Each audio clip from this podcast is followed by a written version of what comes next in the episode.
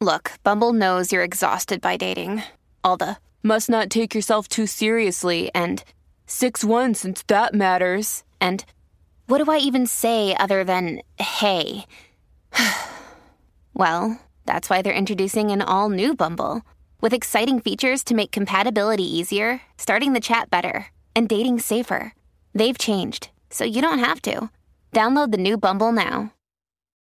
When you need mealtime inspiration, it's worth shopping Kroger, where you'll find over 30,000 mouthwatering choices that excite your inner foodie. And no matter what tasty choice you make, you'll enjoy our everyday low prices, plus extra ways to save, like digital coupons worth over $600 each week. You can also save up to $1 off per gallon at the pump with fuel points. More savings and more inspiring flavors make shopping Kroger worth it every time. Kroger, fresh for everyone. Fuel restrictions apply. Looking to expand or move your company? Look no further than Ohio. With a talented workforce for in demand industries like tech, healthcare, engineering, manufacturing, and more, you can staff up and scale for growth. Ohio's central location and reliable infrastructure will help you impress your customers, while Ohio's affordable cost of living and quality of life will excite your employees. Why survive somewhere else when your business can thrive in Ohio? Visit successinohio.com today. Maryland sports fans, there's only one sports book in the great state of Maryland with over 50 years' experience booking bets and supporting customers. Betfred Sportsbook at Longshots is now open and is the only sports book in Frederick offering cash betting on football, basketball, world soccer, and more. Visit the Betfred Sportsbook at I 270 and MD 85 in Frederick, right next to Longshots off track betting. Go to BetfredSports.com for more information and your chance to win exclusive merchandise. Must be 21 or older. Play responsibly. For help, call 1 800 Gambler. One, two, three, four. Thanks for listening to this podcast produced by DittyTV. Visit DittyTV.com for more exclusive on demand content or download the official DittyTV app from your App Store today. Thanks for tuning in to Insights, folks, where today we're excited to welcome California native and now Nashville based singer songwriter, the always delightful Nicki Bluhm. My perspective on life and love has made a shift for the better, shares Bluhm, the acclaimed artist behind Avondale Drive, her newest studio album, out now on Compass Records. Bluhm pointed out in a recent Q&A with us that one silver lining of the pandemic was that all musicians were grounded at home and had time on their hands and were jonesing to be creative. With no touring happening, there were so many artists who decided to set up little home recording rooms. Because we were all physically isolated, she points out, sharing tracks and flying them to musician friends was a way to commune and collaborate, giving each musician the freedom to interpret, express, and add to the songs in their own unique way. That's how Bluhm's new record came together, and you'll learn all about it this hour. So, without further delay, let's welcome to Insights, Nicki Bluhm. So, how long have you been in Nashville then? Um, I've been here for five years now. But you're originally from California, right? I am. Yep. I'm from Northern California. Um, and I lived there until I was 17. And then I lived in San Diego for about a decade. And then I moved back to San Francisco and then here. So Nashville was like my first out of state move when I was in my 30s. And I don't think I'll leave, to be honest. Do you miss anything about California? Um, the weather?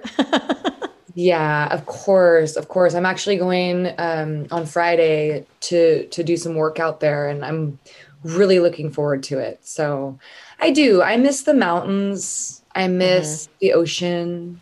I miss um, my family. You know, are all out there, but it's you know, I can always go visit. It's not going anywhere, so I feel well, grateful. If you're in the, well, and you're in the music biz, so Nashville's a great place to be.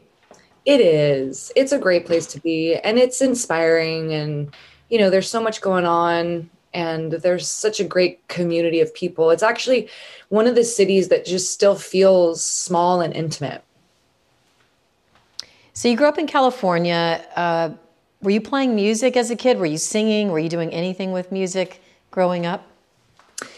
I was doing a lot of singing in the shower when I was a little kid. Like my bathroom when I was a kid had the most incredible acoustics. It was the like old 50s tile and I figured out like if I put my face in the corner that I could get this like incredible natural reverb. And um, that was kind of like my first like connection with my voice. And it was, you know, trying to copy Whitney Houston's national anthem or whatever, you know, in in the shower you know, I grew up in the 80s and um, the radio was a big influence on me. And driving around, my mom running errands, I was always flipping through the radio. So early on, the earliest kind of like influence was definitely that, you know, late 80s, early 90s radio pop. Were you aware of any of the great music that had kind of come from that area of California? Or were you sort of typical teenager listening to whatever was on the radio right now. I mean, that was me. So, yeah, I, I was aware because I have two older brothers, um, and they're o- older than me, 10 years and six years older than me. And my oldest brother, David, was very into the Grateful Dead. So he kind of turned me on to that at an early age. And a lot of it I just absorbed through like osmosis. I didn't really know what I was hearing or what it was. And then as I got older and I started to learn more the history of San Francisco and, you know, Jefferson Airplane and going to see the Grateful Dead house and, you know, just that scene and in the 60s and starting to like go down to Haight and like feel it as a teenager and like hang out in Berkeley. Yeah, I definitely became more and more aware of like the the significance of the Northern California music scene for sure. And my curiosity kind of continued to grow. So, when you were little, though, what did you think you would be when you grew up? I love that. When I was little, I thought I would definitely be a veterinarian or a horse trainer. And I was kind of on track to be a horse trainer. Um, I was really into horses growing up. I rode hunter jumpers and worked for my trainer. And my dad was like, You can always come back to that, but you need to go to college. So I kind of put that on hold, went to college ended up having a pretty significant skateboarding injury when I graduated. so I couldn't do the horses. So I went back to school, got a teaching degree, and I was teaching for a while. So I kind of had, as an early adult, these two avenues that I was planning to go down either teaching or horses. Um, and life steered me into music very kind of accidentally. I mean, it's always been inside me intrinsically, but you know, I never really thought of it as as a path, a career path. Are there any horses near you in Nashville? There's so I moved to Madison, um, and I'm on a lot more land now, and I don't have horses, but my neighbors do. So I actually have horses right across my fence from me now, which is kind of a dream. Like every now and then, I'll see one walking by, and I'm just Beautiful. like pinching myself, you know, Tennessee, you don't really get to do that in in California. There's horses there, but I, I wouldn't be able to live near them. so you weren't really following then uh, what I would say is a traditional music career path. You you were doing lots of other things. When did you actually pick up a guitar? Then were you older or? I was, yeah. My first guitar I got right before I left for college. I was 17 my brother David and my dad took me to the music store and you know they helped me pick out a guitar and I brought it to college with me. I took you know like a 2 credit acoustic guitar course in college. And that for me was when I started to really realize like I knew I'd always liked to sing but then to accompany myself on guitar there was definitely like a moment of magic when I realized like there are songs that are only two chords and I can learn them in an hour and accompany myself and sing. Like I remember sitting in my dorm room and having that realization for the first time and being pretty blown away. And that kind of was like the hook. And then I started learning more songs, you know, other people's songs. And, you know, if I had enough to drink, I would start playing, you know, at parties. Um, but yeah, I would say like my freshman year of college was the kind of first taste of like, whoa, this is cool, and I can I can do this. I think I drove were, roommates crazy, but where were you in college? I was in San Diego, down at USD. USD, okay. And so, did you play in any bars around the campus or? You know, it wasn't really until um, I played at a party, you know, and I was encouraged by somebody I really respected to kind of dive in more. And he really encouraged me to start playing open mic nights. So this was just after college. I started playing open mic nights um, in Pacific Beach and yeah, got my first my first taste of live performance. I remember the first uh, open mic I did. It was like you know you're drawing hat numbers out of a hat, and I think I got like the latest one you could get, and so I just had to sit there with my nerves, like waiting and watching everybody go. And I remember I sat down and I knew nothing about guitars. I didn't have a pickup in my guitar. And I was sitting there as the sound guys were like trying to figure it all out and plug the guitar in. And in the midst of it all, I forgot every lyric to every song I'd ever known. and I was like frozen. Luckily, they were like still figuring out how to mic the guitar. And by the time they figured it all, all of it out, it kind of came flooding back. And I did my first open mic night. But I definitely had that like moment of, oh shit, I don't remember anything. Well, I have a funny story about an open mic night. I played one too that had all the slots full but one. So when I got there, I didn't realize you had to get there early and sign up. And I was like, well, that's weird. Number three spot is completely open. Can I have that? And they said, for sure. You can take number three spot. What I didn't realize is number two was an incredible professional musician that was just playing the open mic night and had to follow that guy. Yeah. Yeah. yeah. yeah. That that's why nobody was in number three spot. So yeah, there anyway, has to be a reason. Uh-huh. There has to be a reason. There has to be a reason. Um, so who was the person that turned you on to um, believing that you could be uh, a musician? Then who was that person? Um, it's actually my now ex-husband. Um, he had a band, the Mother Hips, that I was really into, and you know, I was at one of those shows and the after party was one of those after parties. And Tim heard me sing and play one of my kind of like drunken, you know, nights of feeling good and, and brave enough to play in front of people. And he was kind of like, wow, I didn't know you sang. You should, you should do this. You should come to San Francisco and you should record. And I kind of was like, yeah, he probably won't follow through, but that's cool. You know, made me feel good. And the next day he called and he's like, no, really, you should make a trip and you should come up and we should record some songs. And that kind of set me on this path of like, oh, okay, this is real. Somebody who I admire is believing in me. And that kind of like mentor mentee relationship started then. Did that lead you to start your own band? It did. So we recorded my first record, Toby's Song, in a basement in San Francisco. Um, and when that record was ready um, to press, we put together an album release show. And of course, I wanted a band. I wanted the band to sound like the record. And that's when I put the band together, the Gramblers. So it was uh it was it was the beginning of of a lot a lot of years of playing together. So was uh, Tim in your band then?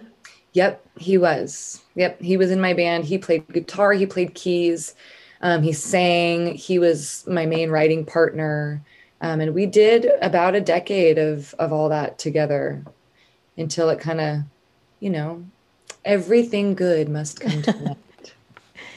Well, that had to be a bit traumatic when you got divorced, only because uh, he was your mentor when you first started, and I'm sure there there felt like I was left you know, there's only half at that point. So how did how did you kind of get through that period?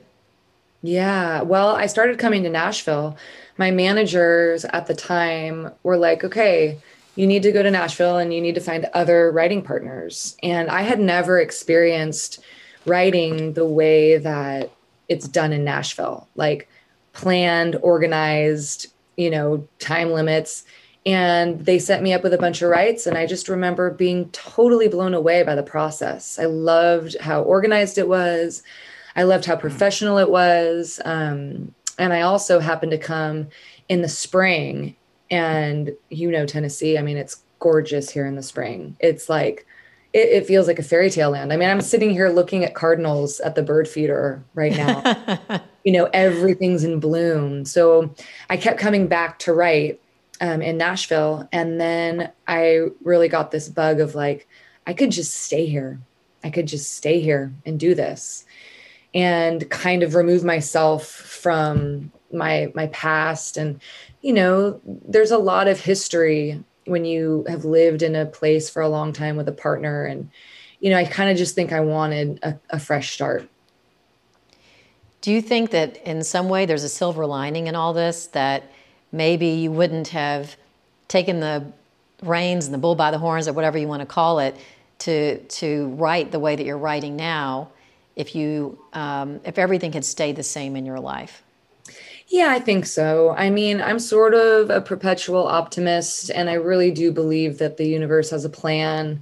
Um, and I really do, you know, have a lot of gratitude for the obstacles because they just give so many lessons and, you know, self realization and, you know they kind of force you to to dig deep and to really explore your inner landscape kind of understand your role more in situations um, and certainly i mean i think that now you know there was a lot of me with tim and that dynamic where i really wanted to like make him proud and i wanted to do the thing to you know he was expecting things from me. And it's a really different thing to do something because somebody has expectations of you than to just do things because you intrinsically want and need to do them so I've definitely over the years and healing and therapy have have found more my own voice and have felt less of a need, you know, to um, fill the expectation of others, which which feels really good and freeing. So yes, definite silver lining. I wouldn't, I really wouldn't change a thing. So since you've been in Nashville and you said everything is very professional, and uh, what have you learned about the songwriting process since you've been in Nashville? I think I've learned, you know, when you go in the rooms and you do the thing, um, you know, you typically, in my experience, walk out with a completed song, which is great, you know, and that's an, an, an important muscle to exercise, um, you know, completing something. And I've always sort of put pressure on myself if I start a song that I have to finish it right then. And I think that being in Nashville, I've kind of learned that it's also okay to walk away from a song and to let it sit and to let it steep. Um, so I, I think I've just expanded my approach to songwriting that it doesn't have to be one way. It can be rigid and, you know, you complete what you start in the same day, but it can also, you know, be open and, and you can let it breathe. And you can also, you know, show other people, get other people's experience and, you know, it, I, I think that that what I've learned is there's just a lot of ways to approach writing. Do you think being around all of the amazing musicians that are also in Nashville um, elevates your own songwriting and performing?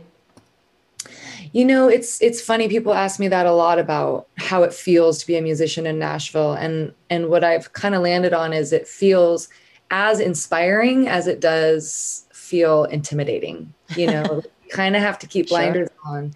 And absolutely, like you hear somebody, you know, put out a song that's just so, such a great turn of phrase or such a great, you know, hook or whatever it is. And you're just like, that's good.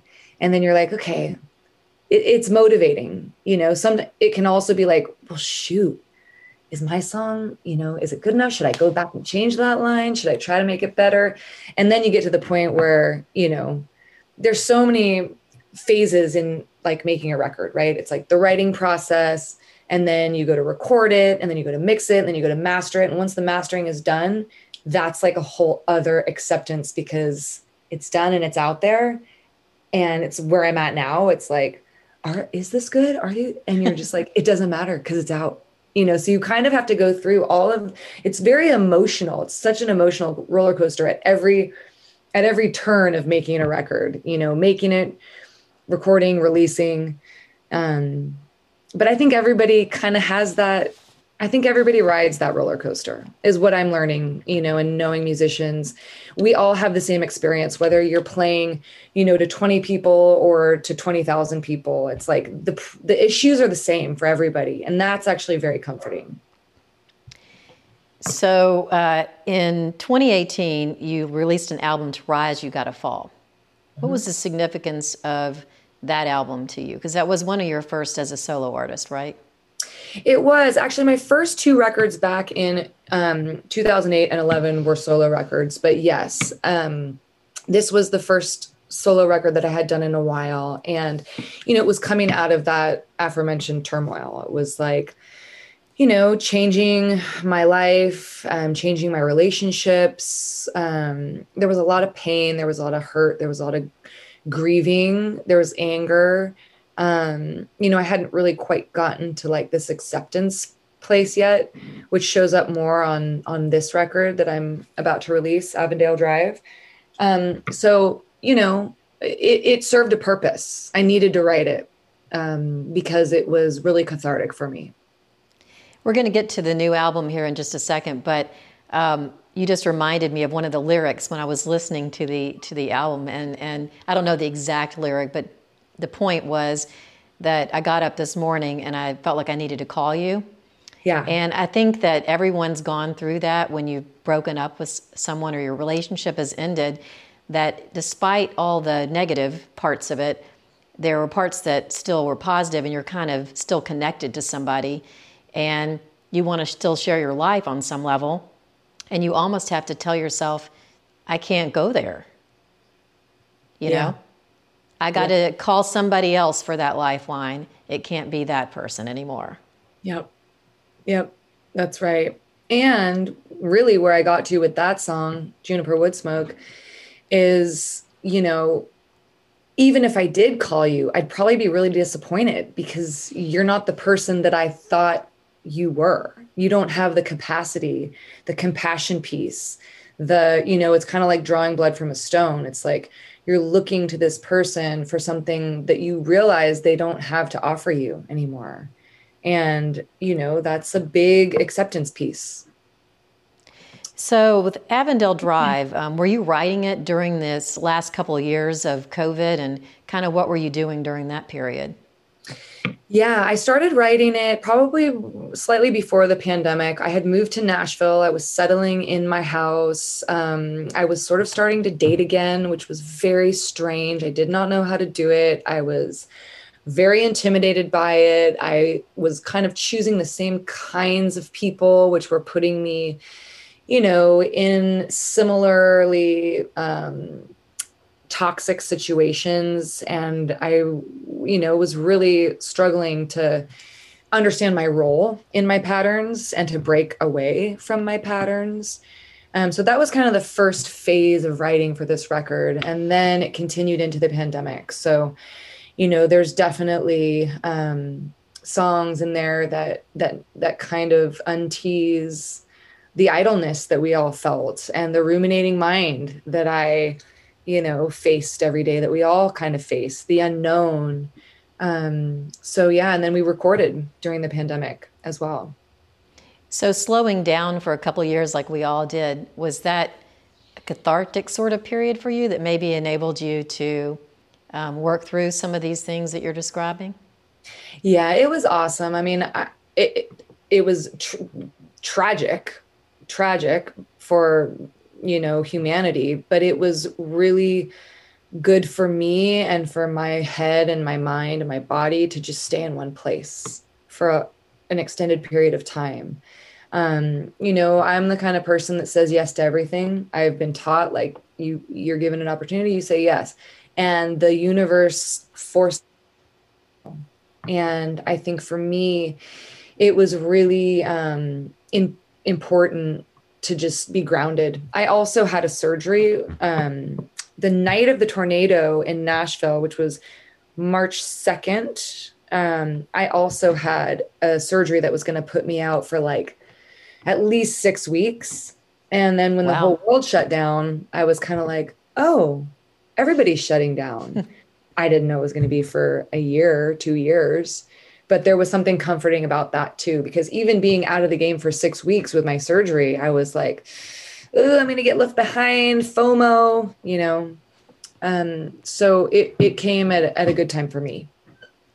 It's been an interesting i think process for everybody to uh, go from hey this is to end really quickly and we're just to all be back in it to oh acceptance that it's going to be a while and then actually enjoying some of the uh, I don't have to do this. I have to be at home. I have to get inside my head.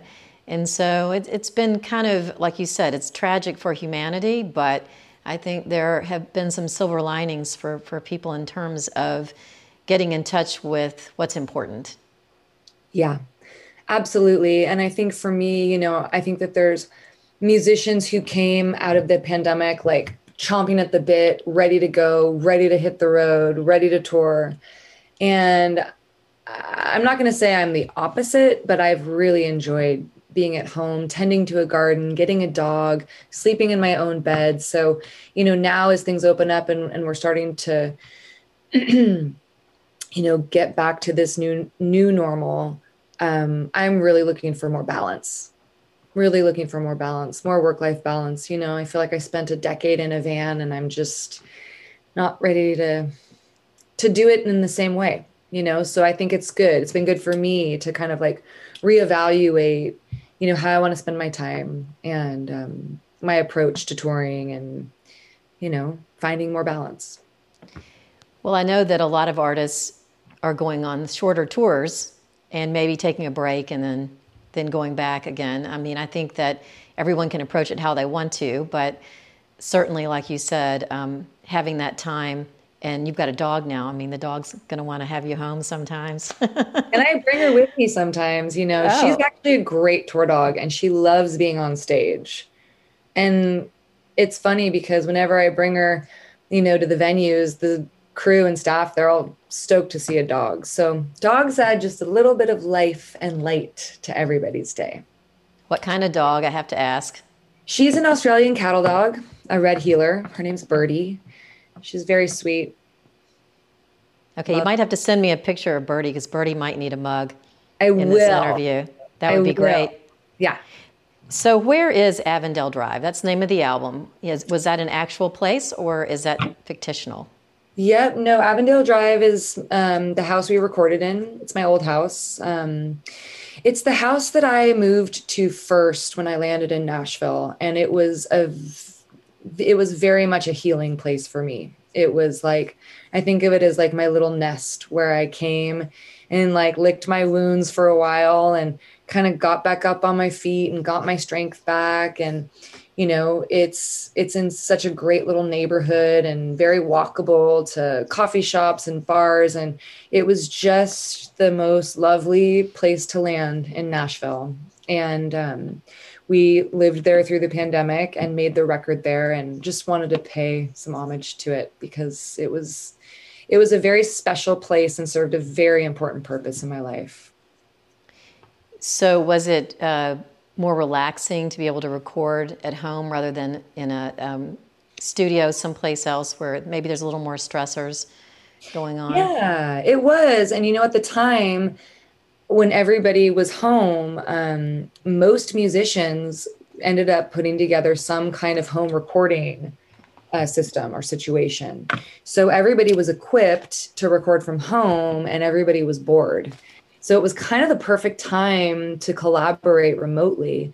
Um, you know, people like Karl Denson or Jay Bellerose or Oliver Wood, who would normally be touring and be busy, were free to play on my record. And we got the most, you know, incredible friends and musicians to lend um, to this record and i just feel so so lucky that we were able to collaborate you know and it felt really good at the time because we were all so isolated that at least we could collaborate through music still even though we weren't in the same room so who produced the album for you uh, Jesse Noah Wilson, he um, and I were living together at the time. We still live together. Uh, he's an incredible producer and engineer. He's also very um, accomplished musician himself. Um, and it really started as like let's just start.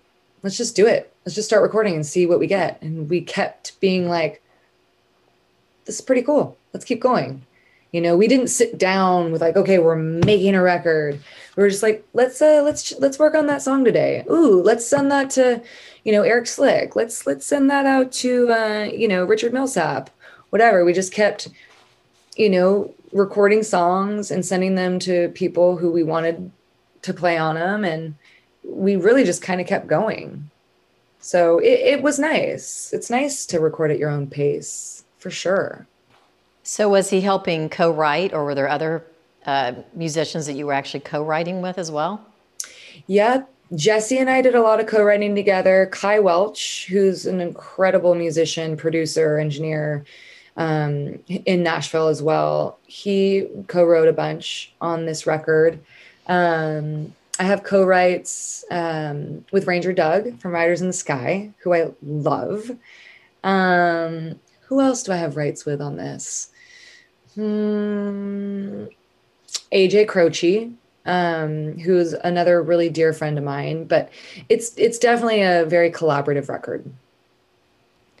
Um, so, how did this album differ from your previous albums? I mean, aside from what we've already stated, recording during a pandemic from home, um, I think, you know, the big thing is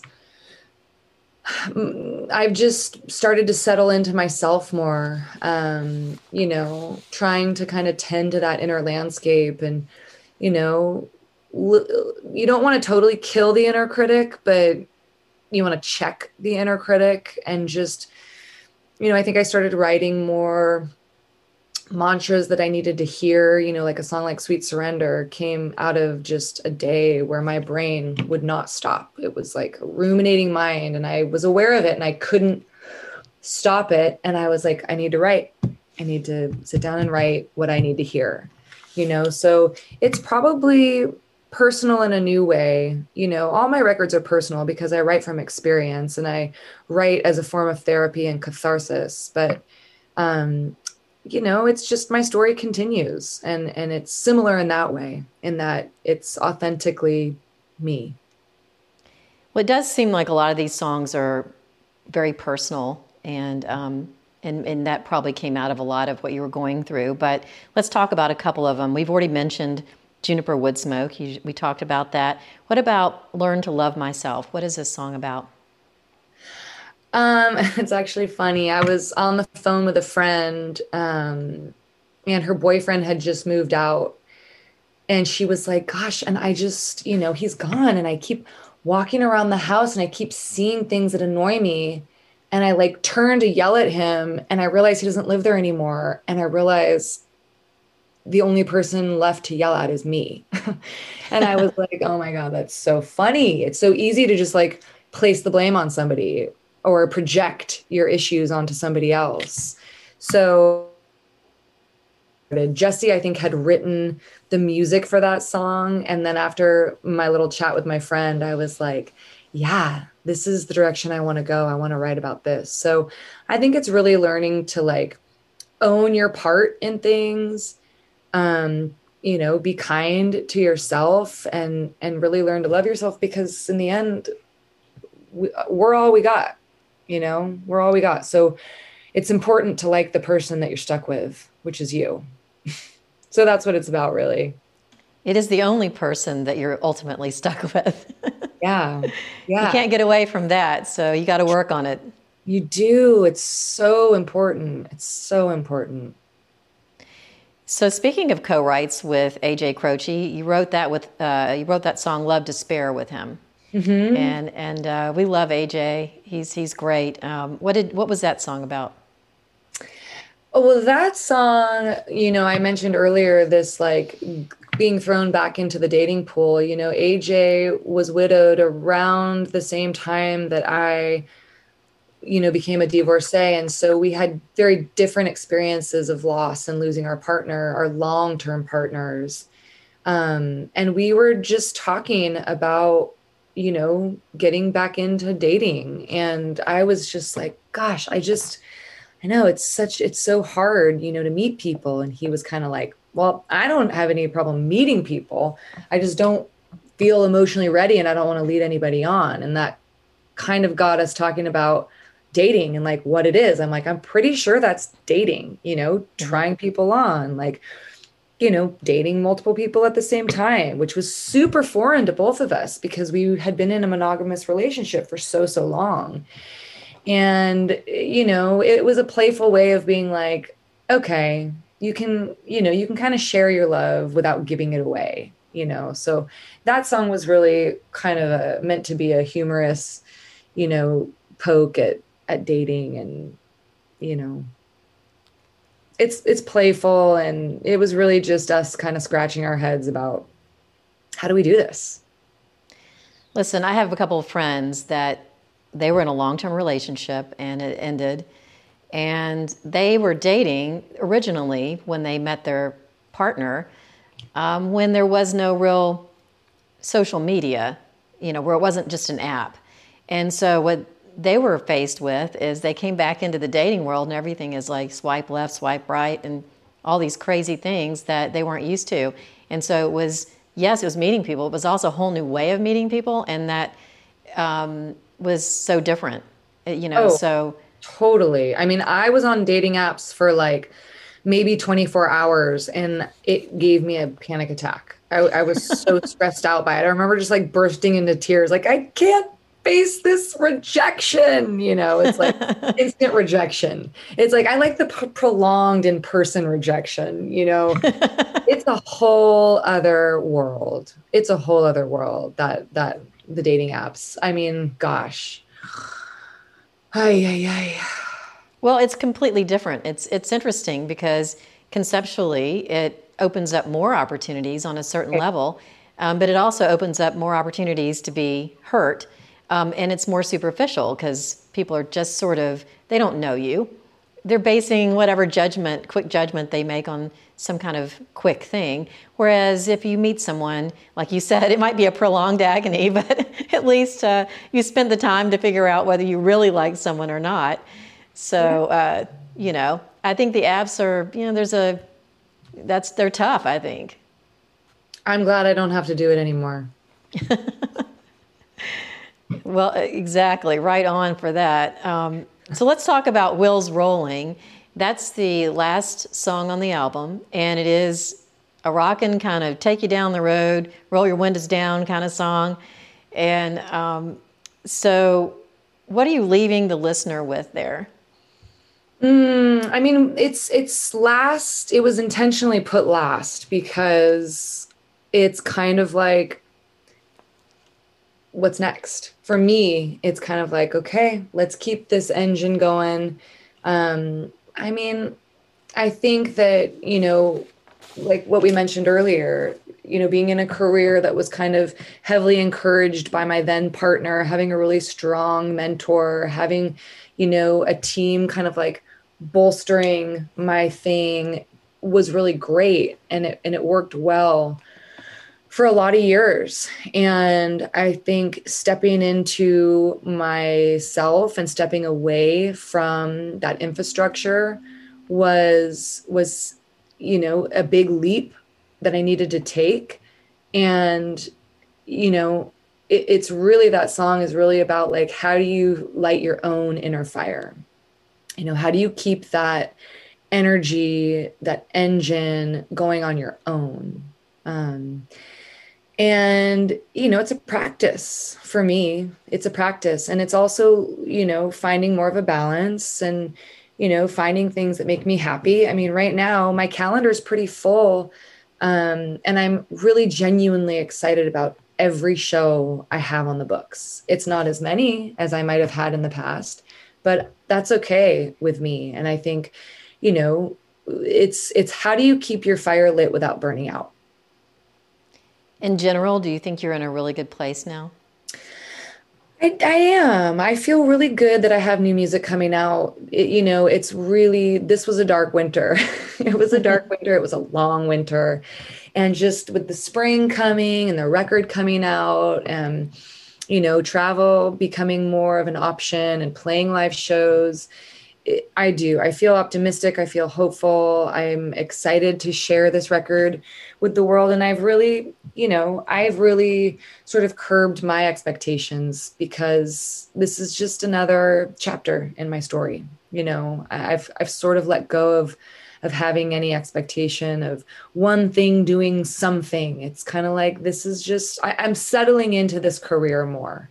You know, it took a long time for me to to feel comfortable being a musician just because it's kind of feast or famine, you know. And I think I've ridden out enough storms to to not freak out and to feel okay um you know with the pace of a musician's life.